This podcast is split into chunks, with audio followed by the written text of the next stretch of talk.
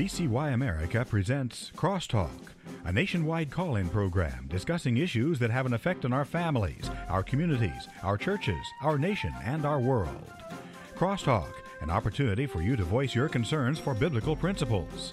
And now live by satellite and around the world on the internet at vcyamerica.org. Here is today's Crosstalk. As always, we thank you for joining us on Crosstalk here on VCY America. Well, ladies and gentlemen, from the earliest months of the release of the COVID shots, promises were made that if you got the shot, you would not get COVID, period. Well, all of us know now that was not the case, but there were mandates given and considerable arm twisting to get the shot.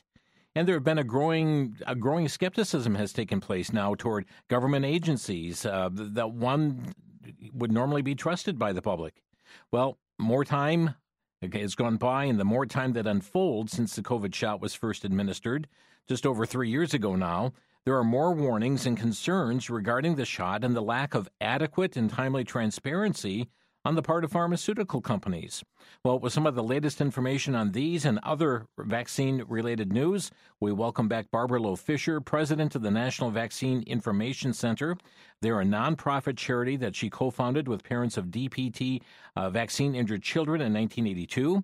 They're a national grassroots movement and public information campaign to institute vaccine safety reforms and informed consent protections in the public health system. She has researched and analyzed and publicly articulated the major issues involving the science, the policy, law, ethics, and politics of vaccination. Yes, there's a political side to it, and she's one of the world's leading non-medical consumer advocacy experts on the subject. And Barbara, welcome back here to Crosstalk. Well, thanks. I'm glad to be back. So much going on, as you mentioned in your opening. There's a lot of pushback now on these COVID shots, particularly the mRNA COVID shots.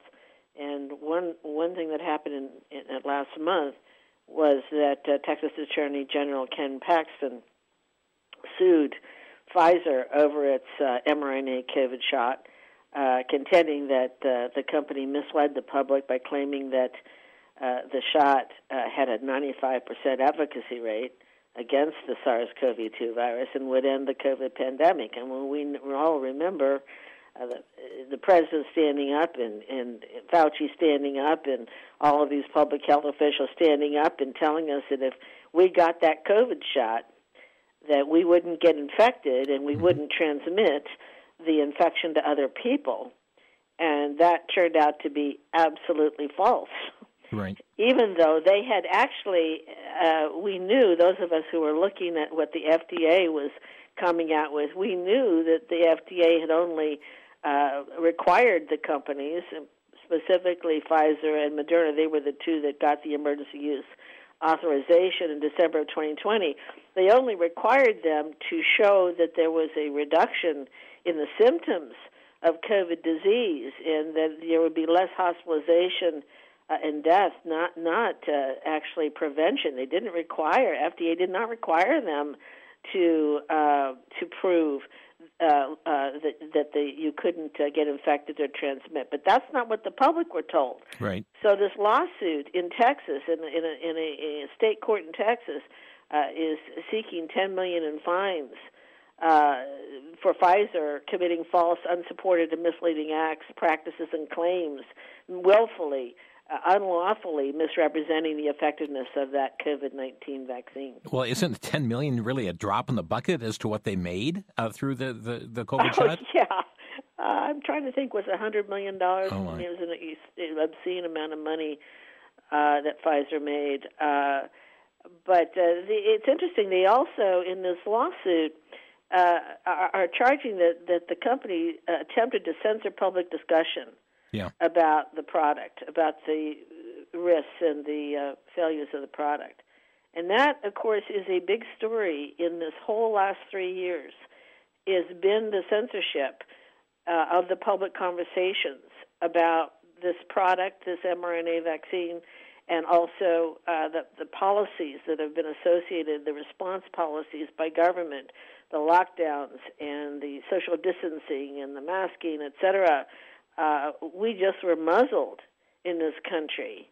And, in fact, on November 1st, I issued a statement, a special report and submitted it to the U.S. Judiciary Subcommittee on the Weaponization of the Federal Government, where I talked about the censorship that has been applied to me personally as well as the National Vaccine Information Center, calling it a violation of freedom of thought, speech, and conscience. And I anchored the report with more than 400 references. But I went over exactly what had been done to our charity when we attempted to inform the public about the truth about this product, these mRNA vaccines, and were punished for it by being taken off of all four major social media platforms in 2021. And really that punishment, that censorship really continues. I mean, there's a lot of voices that are out there trying to give warning on these things, and next thing you know, they're getting a warning, and their content is being pulled. Well, that's right. And when I did this 3-month investigation last fall, I kind of sequestered myself, and I wanted to understand exactly what had happened. How had We've been around since 1982. Mm-hmm. I've sat on government vaccine advisory committees for more than 20 years.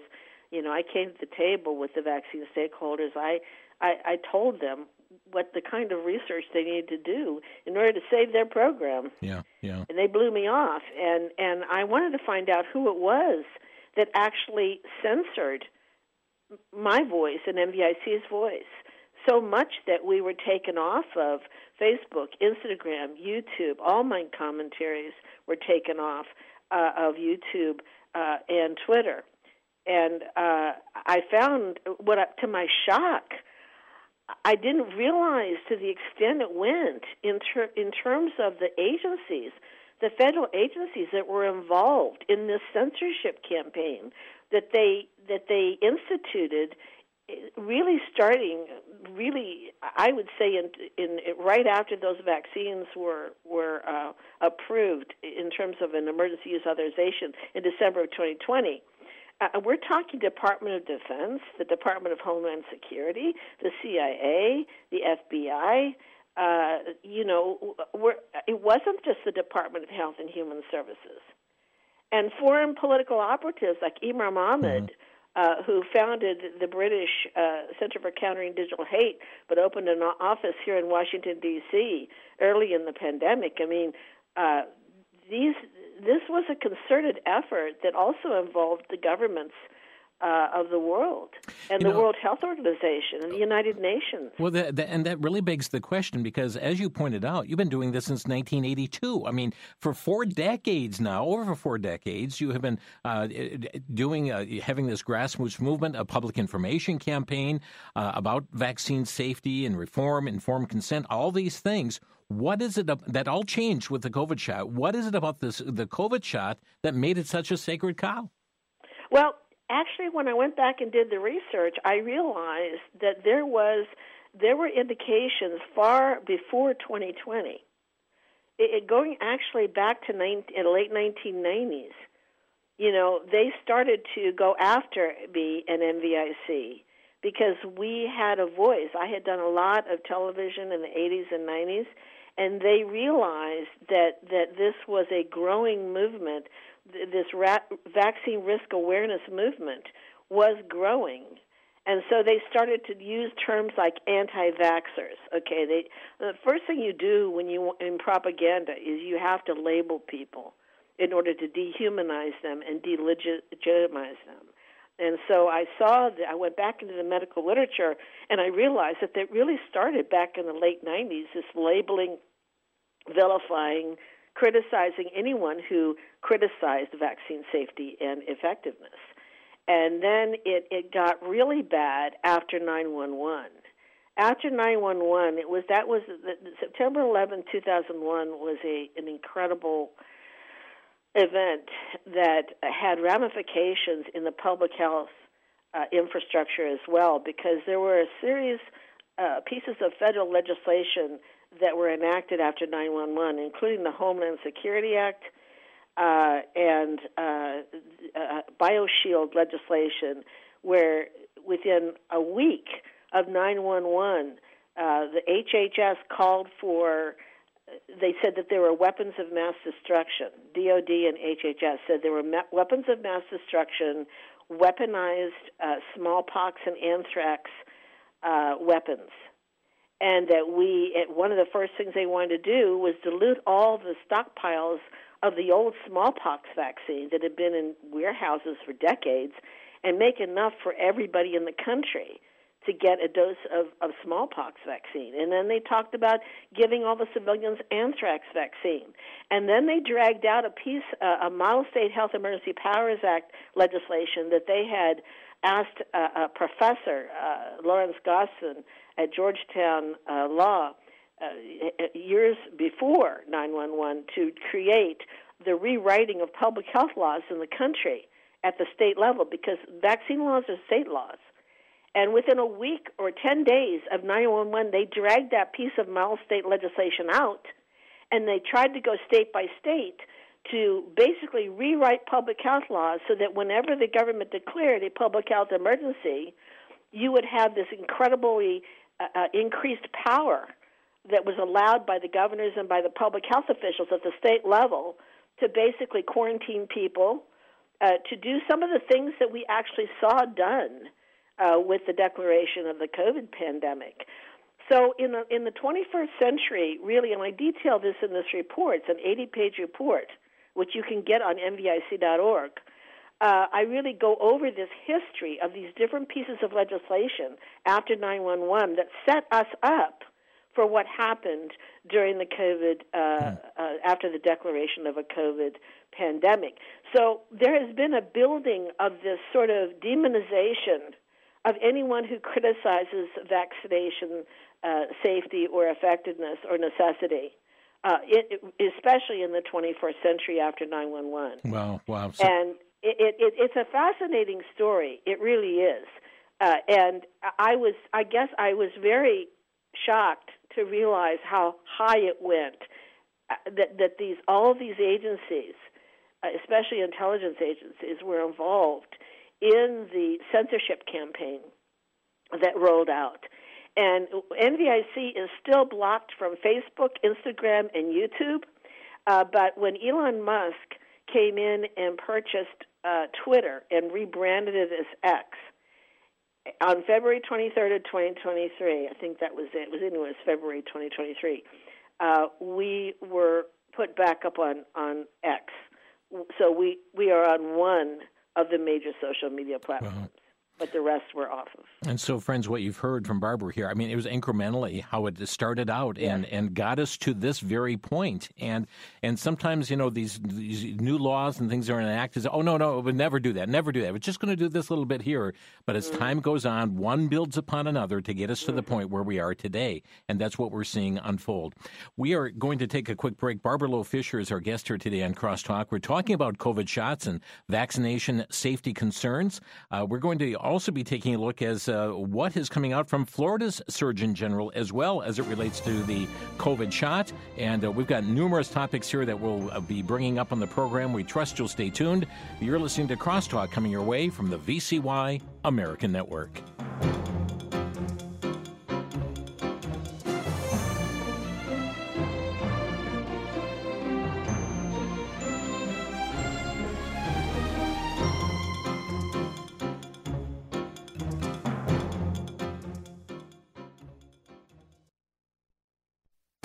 Back to Genesis with Dr. John Morris, scientist and creation researcher with the Institute for Creation Research. Dr. Morris, are animals more and more intelligent as they march up the evolutionary tree? Chris, let's get this straight. Evolution did not happen. There is no valid evolutionary tree. There are no higher animals. It stands to reason in evolution that the apes would be the most intelligent of the animals, only bested by mankind. While it is true that apes have a larger brain than do, say, toads, there are a lot of animals thought to be lower on the evolutionary tree which are quite intelligent. A number of insects can do things that would astound you. Now even a fish has been discovered that can use tools in digging its burrow. Chris, there is no hierarchy of the animals leading to man. Each of the animals were created separately after their kind, each with unique abilities. Chris, it makes so much sense when you go back to Genesis for your starting point. You can find us on the web at www.icr.org.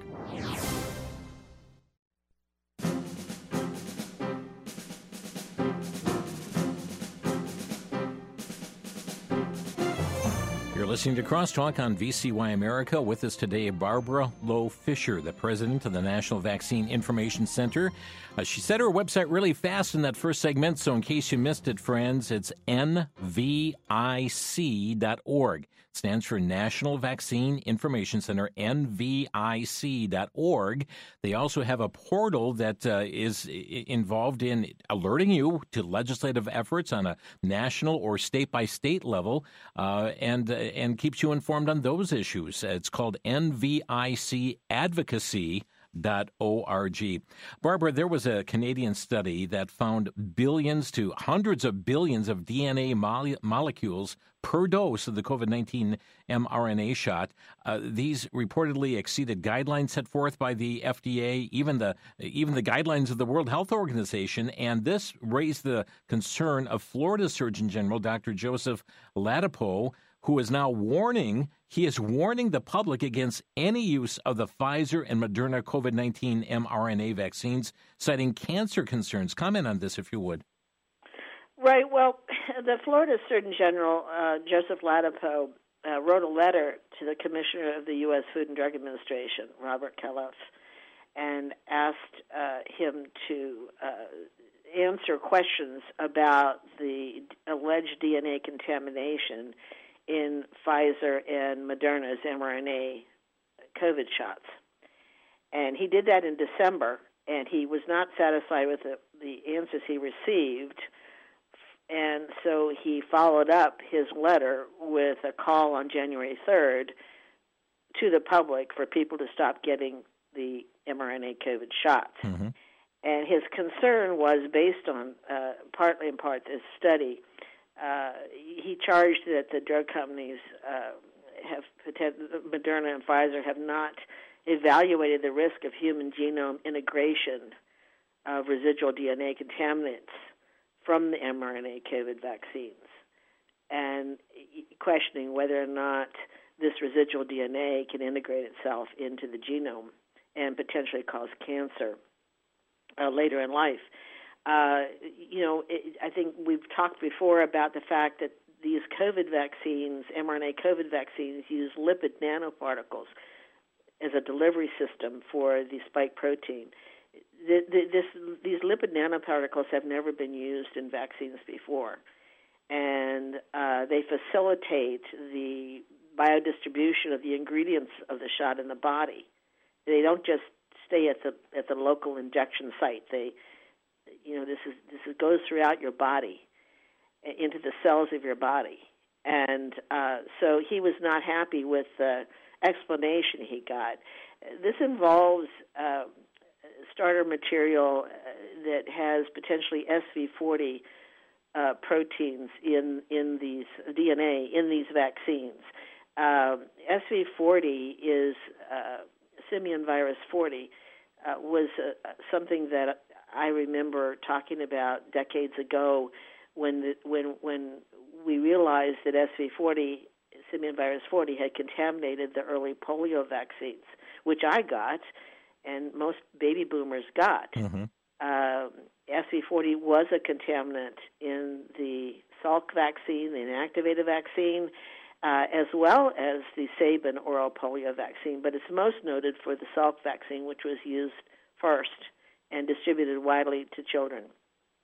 And SV40 was found to cause cancer in hamsters and other lab animals. And there's been this big fight, particularly in the 90s, about whether or not this SV40 that contaminated polio vaccines has caused brain, bone, and lung cancers in the baby boomers. And so, the government says, oh, no, it didn't cause cancer, but independent researchers around the world have said, oh, yes, that SV40 did cause cancer. Mm. So the whole question of whether or not the COVID mRNA COVID vaccines are contaminated with SV40 DNA is a very illegitimate question, and the FDA officials are protesting that there's even if there are small DNA fragments present, that they can't get into these cells, the nucleus of your cells. That there's absolutely no evidence that SV40 contamination of these vaccines could cause any problem. Dr. Ladapo disagrees and felt that it was enough of a concern that the use of the shot should be suspended. That's obviously a very controversial call, but there are other scientists who are also raising concerns about this potential contamination. What I find interesting, because I used to, for 4 years I sat on the FDA's Vaccines and Related Biological Products Advisory Committee and as a consumer member. And this is back 88 to 92. And I remember us talking about adventitious agent contamination of vaccines. It's always been a problem. And I think it was 2011, between 2009 and 2011, there was an issue with the contamination of rotavirus vaccines, an oral vaccine given to infants contaminated with pig virus DNA. And if you go and look at the excipient and ingredients list that is put out by the FDA, you find out that there are allowable levels of adventitious agent contamination of DNA in vaccines.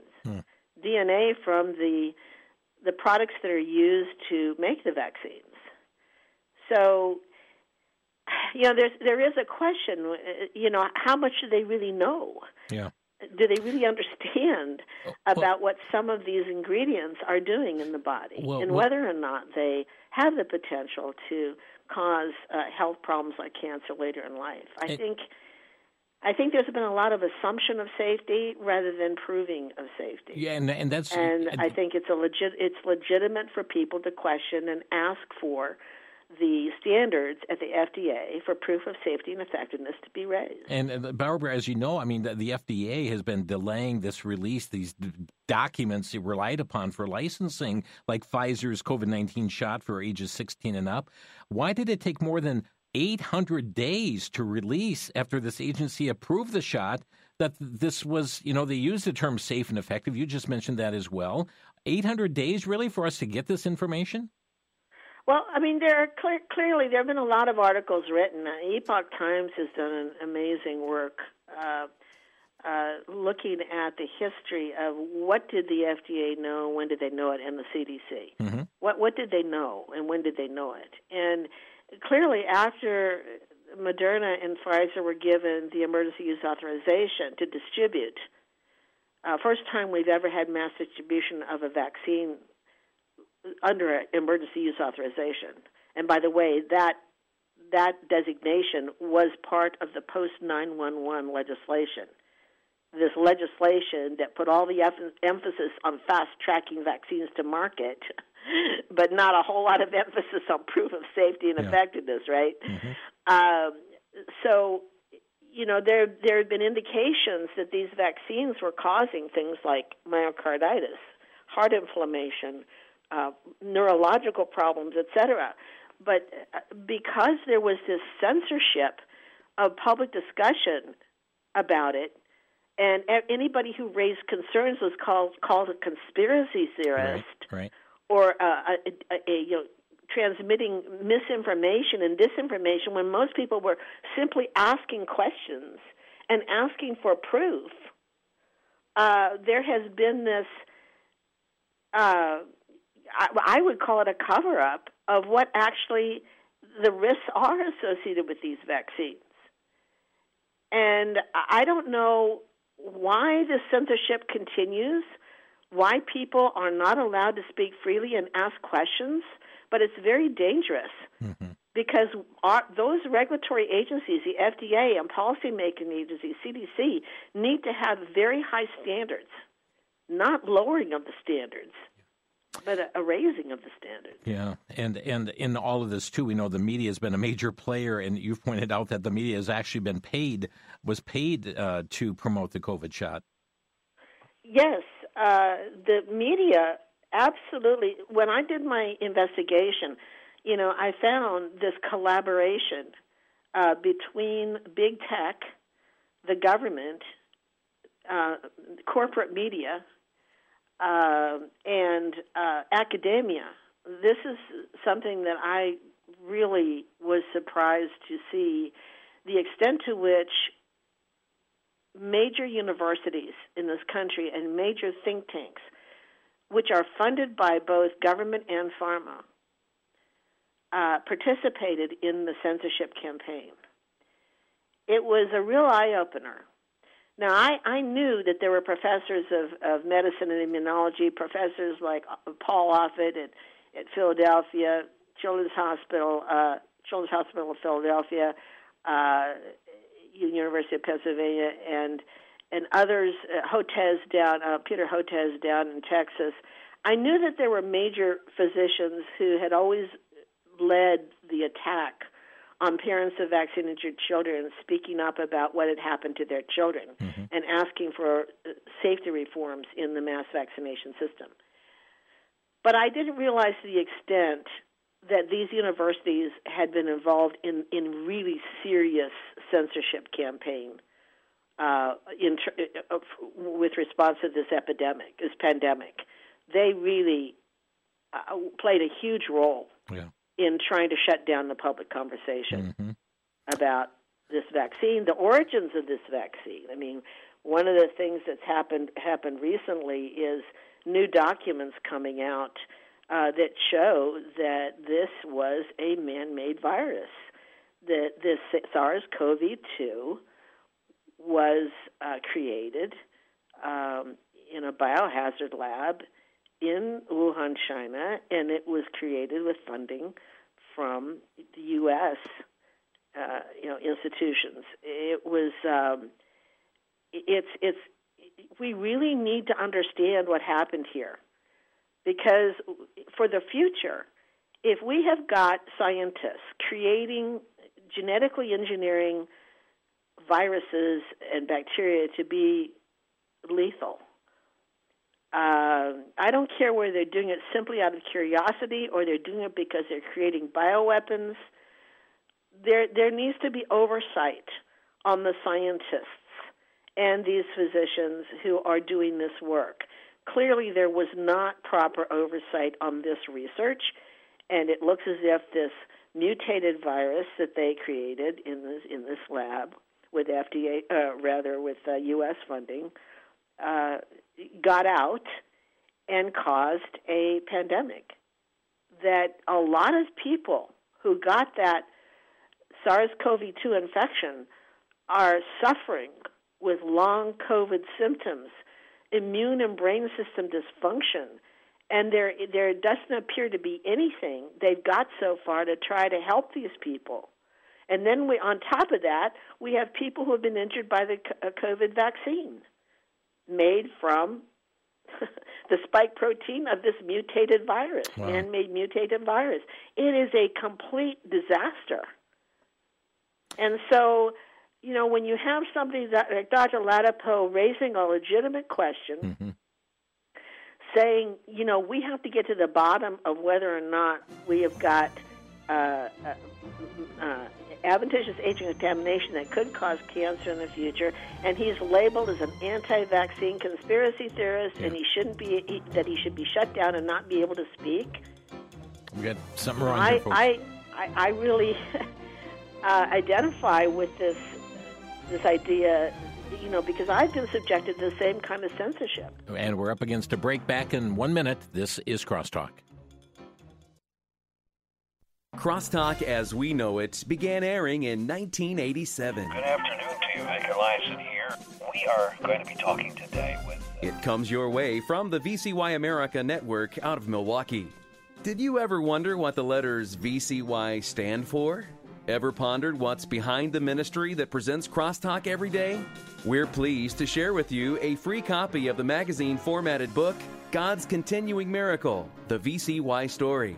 This book of over 200 pages presents nearly 500 photographs, interviews, historic newspaper articles, and writings about the VCY America ministry, now over 60 years old.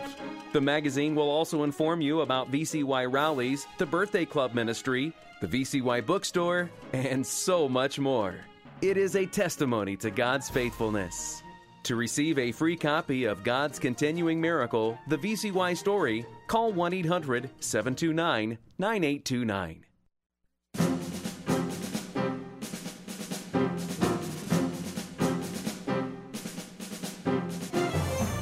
Unbelievable, folks. I mean, the guest we've had today and her organization been around since 1982. And misinformation, disinformation, misinforming the public on these things, and really a campaign has been launched to keep them silent. And we are seeing the effects that are taking place. There's been a shutdown of so much information on this unless it meets the narrative. It meets the narrative of today. There's been one on Capitol Hill in particular who has been really at the forefront of not allowing this issue to die, that Senator Ron Johnson of Wisconsin, and he has held these meetings and town hall type or events where, or panel discussions, I should say, where he has brought in medical doctors, vaccine injured individuals, and had them share their stories. He's asking questions. He's wanting to get to the bottom of this. And just a few weeks back, Barbara, he brought out analysis of the vaccine adverse event reporting system that the COVID-19 vaccines are significantly more deadly than the flu vaccine, and has been pushing for internal studies, documents surrounding the COVID-19 vaccines development and their safety. Has been pushing for this. And what do we have happening out in the market today? All these commercial spots about getting your COVID shot and your flu shot, together. Your response to Senator Johnson here, the flu vaccine report that's come out, and this combined shot that's being promoted. Well, I mean, it's there's no long-term studies. There are no even short-term studies that I know of that shows proves that if you get the flu shot and the current COVID shot, and they also want you to get, if you're older, the RSV shot, the new RSV shot, if you're a baby, the monoclonal antibody RSV. In other words, they're pushing simultaneous administration of vaccines without having a evidence base that this is safe, effective, in different age groups. And, the flu vaccine has been around for a long time, but it has been notorious for being ineffective. In more than, I think in the last 15 years, it's had a less than 50% efficacy in terms of preventing influenza. It's a vaccine that is... It doesn't work very well, and it is the leading vaccine in the vaccine injury compensation program now for harm.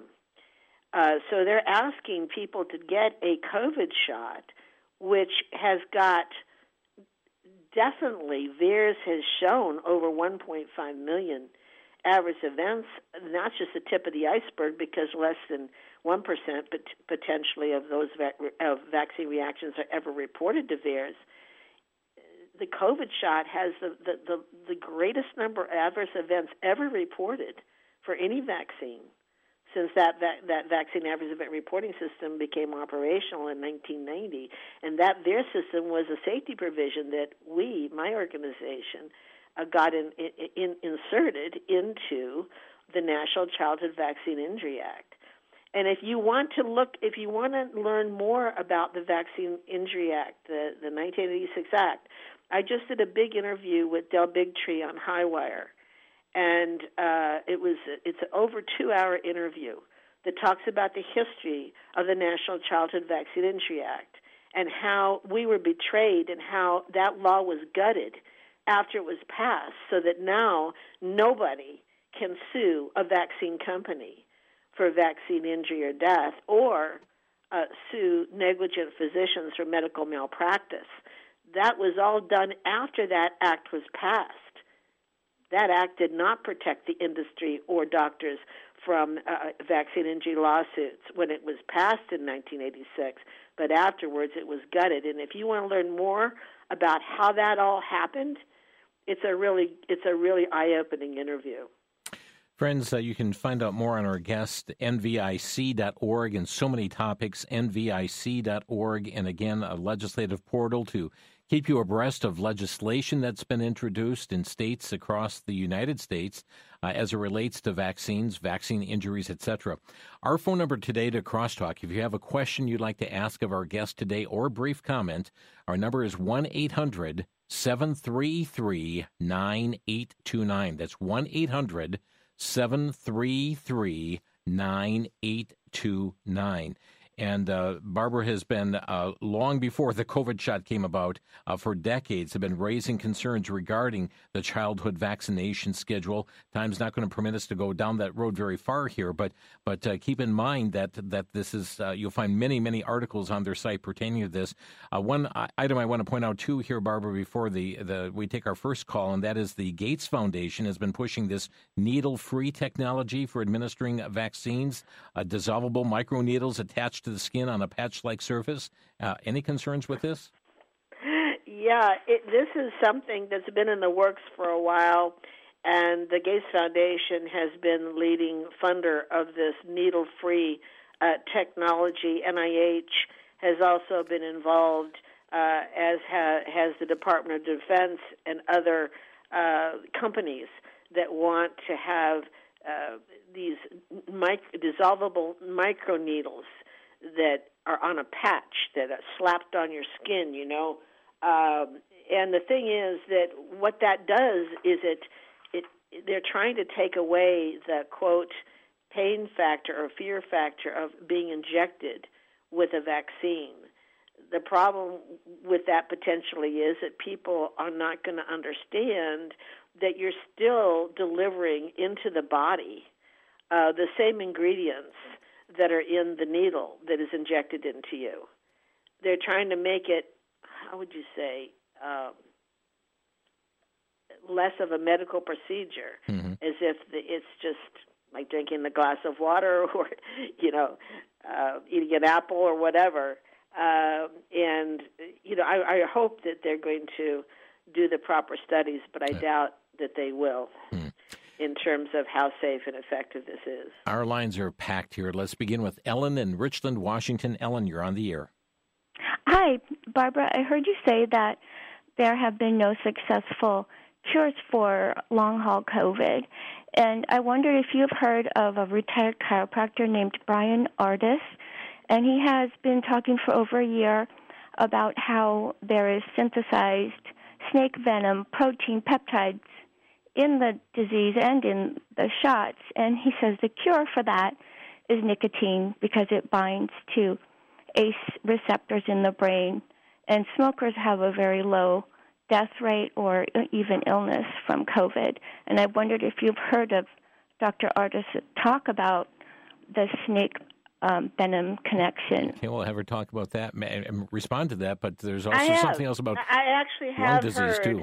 That there is some connection between nicotine and as a protective act. Now, smoking is obviously not good for you, right? But there are scientists who are working on things like, I think, nicotine foot baths, et cetera. So it's in its infancy, that exploration, but I have heard of it. Yes. Great. Thank you, Ellen. Tony in Neillsville, Wisconsin, you're on the air. Oh, ma'am, I just wanted to tell you that I've been getting my flu shots for several years, and I haven't been sick and had a cold or a flu in nearly 10 years. 10 years, but I realize when you get that influenza vaccine, it takes 2 weeks for it to go through your system, so you got to keep your hands washed and not touch your face. And as far as that COVID vaccine is concerned, I, like Tucker Carlson, have never taken any of them, and I've never worn a face covering. I never social distance, or and I shook hands with people, and I haven't been sick. Okay. Thank you, Tony. Well, you know, the thing is that we're all individuals. We're all different. We're all born with different genes, with different epigenetic histories, with different microbiomes, living in different environments, subjected to different toxins in environments. We don't all respond the same way to vaccines, or we don't all respond the same way to infectious diseases. There are people who have never had a bout with COVID. They seem to be naturally resistant to it. There are others who have had an infection with SARS-CoV-2 three, four, or five times. So we're all different, and that's something that I have been talking about for years, that there are some people who are more vulnerable for different reasons to having a bad course with vaccination. And to me, the tragedy, one of the tragedies of this story is that the government and the companies have not done the research into finding out who the high-risk people are. They take a one-size-fits-all approach, a utilitarian Machiavellian approach, and that some people can be sacrificed for the rest. Yeah. And my son was very vulnerable to the DPT vaccine.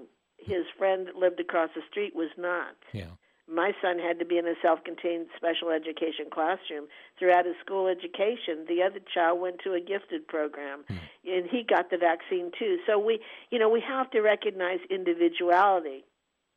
It's important, and even as we look at VAERS, the online reporting system, which you said is only just a fraction of what are out there. I mean, over 5,000 miscarriages, over 21,000 heart attacks, over 27,000 myocarditis and pericarditis. So it does impact individuals differently. Thank you, Tony, for the call.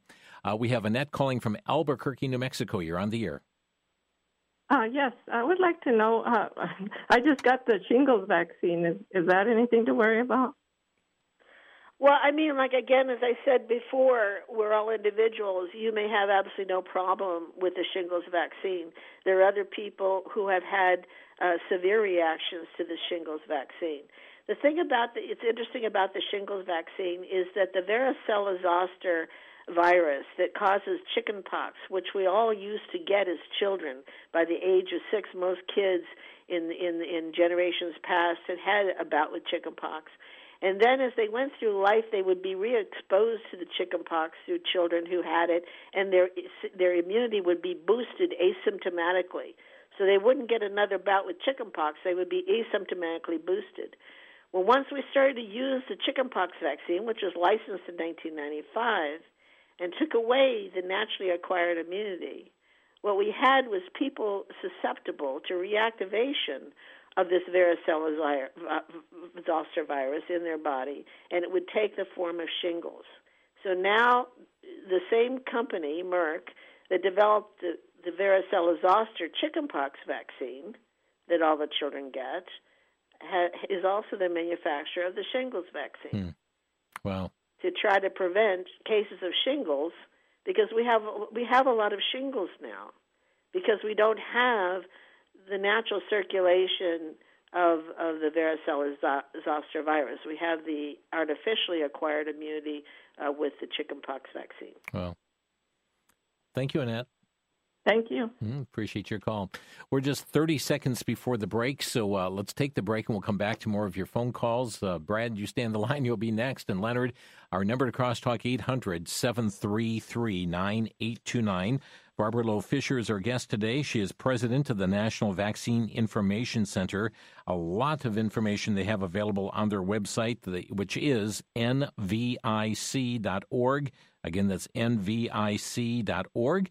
And folks, it's really about education. That's what they're about, is informing you, and certainly put in these informed consent protections in the public health system. And so therefore they monitor legislation as well, which you'll find at nvicadvocacy.org. We'll take a quick break. We'll come back to more of your phone calls. You're listening to Crosstalk on the VCY America Network.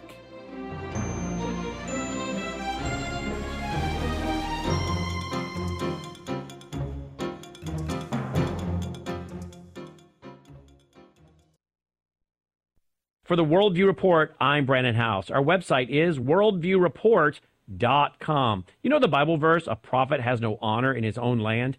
Well, apparently this happened in Israel, where a former high-ranking general by the last name of Brick was giving a warning in early 2023. I want to make sure you understand, early 2023. He warned of what was going to happen, and it did, October 7th. He said, quote, Hamas will conquer settlements, throw grenades into bunkers and shelters, and cause a massacre. The local residents, you and me, must defend these communities because the army will not be there, end quote. He said, quote, we feel that everything is fine and that there's no threat, but the public is not told. The powers are preparing. These are equipped and trained. They will cross the border and attack and occupy our settlements in the south, end quote. My friends, we're giving the same warning here. Are you ready?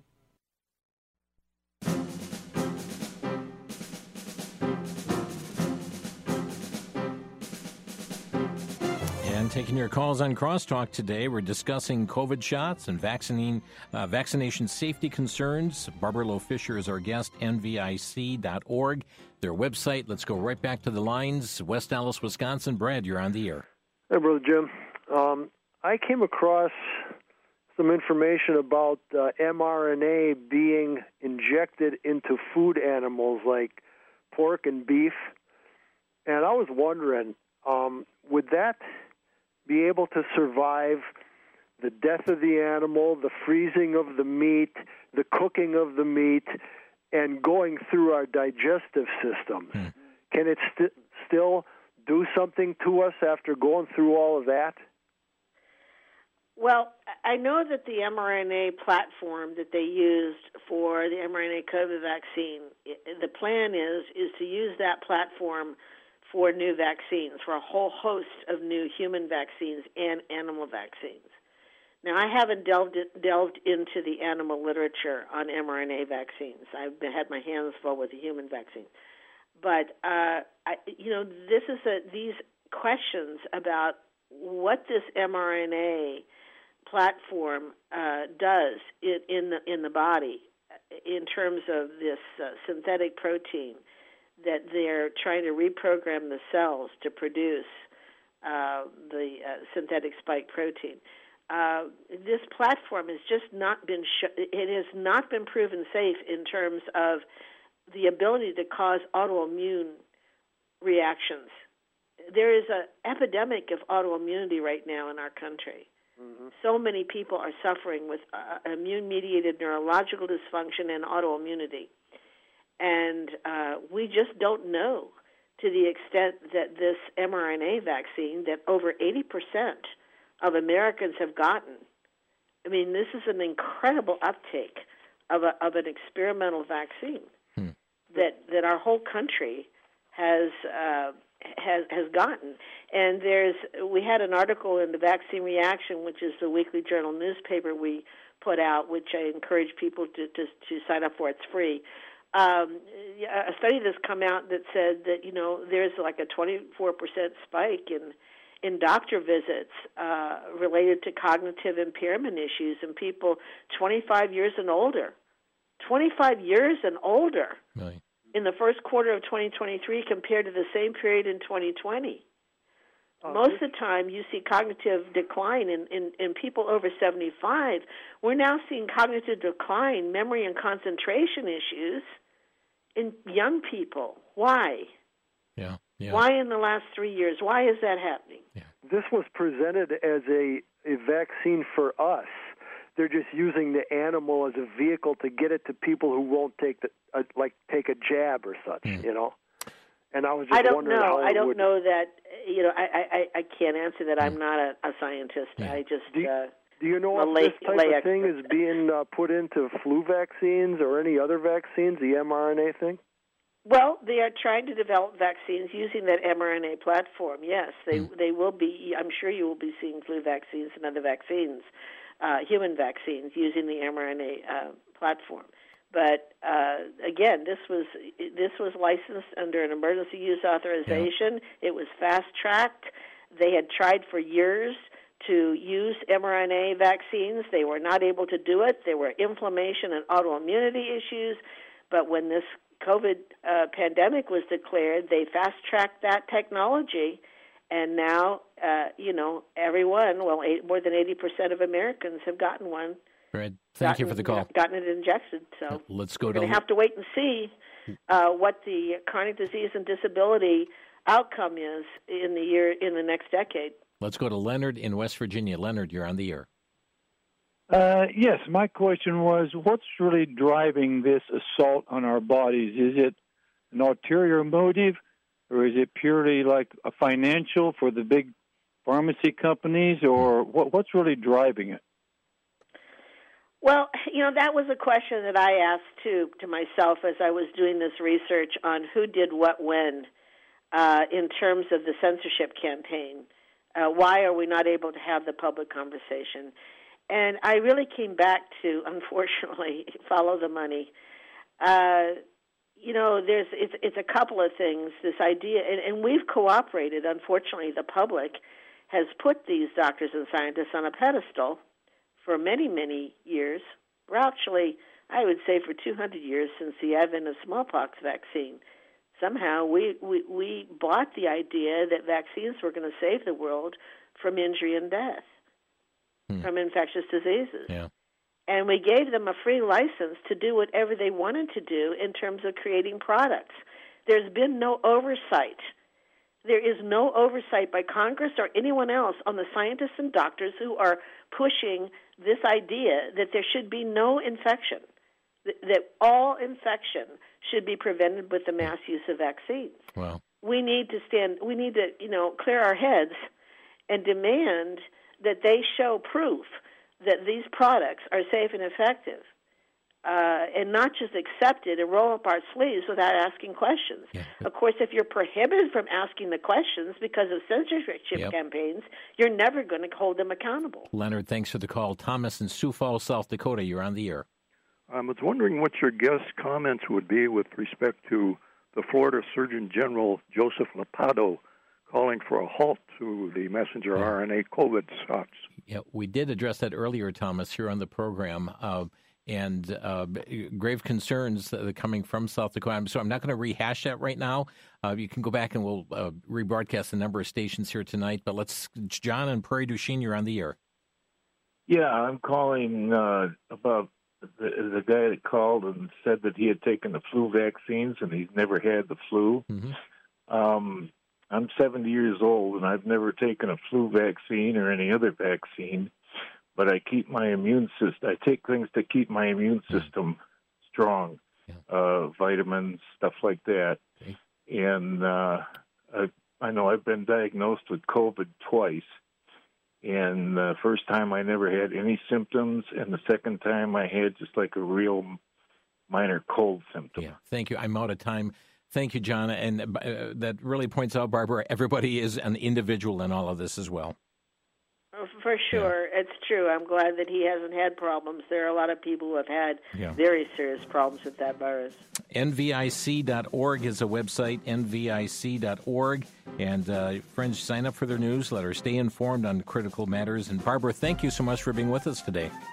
Thank you so much, Jim. And friends, thank you so much for joining us here on Crosstalk, keeping you informed on critical issues. And, we've got to get the story out that the rest of the social media world says is misinformation and disinformation. Thanks for tuning in. God bless you, folks. You've been listening to Crosstalk via satellite and the Internet from VCY America. Views expressed may or may not be those of this station. For a CD of today's program, send a donation of $6 or more to VCY Tape Ministry, 3434 West Kilbourne Avenue, Milwaukee, Wisconsin, 53208, or download by RSS or podcast from crosstalkamerica.com. And join us again for Crosstalk.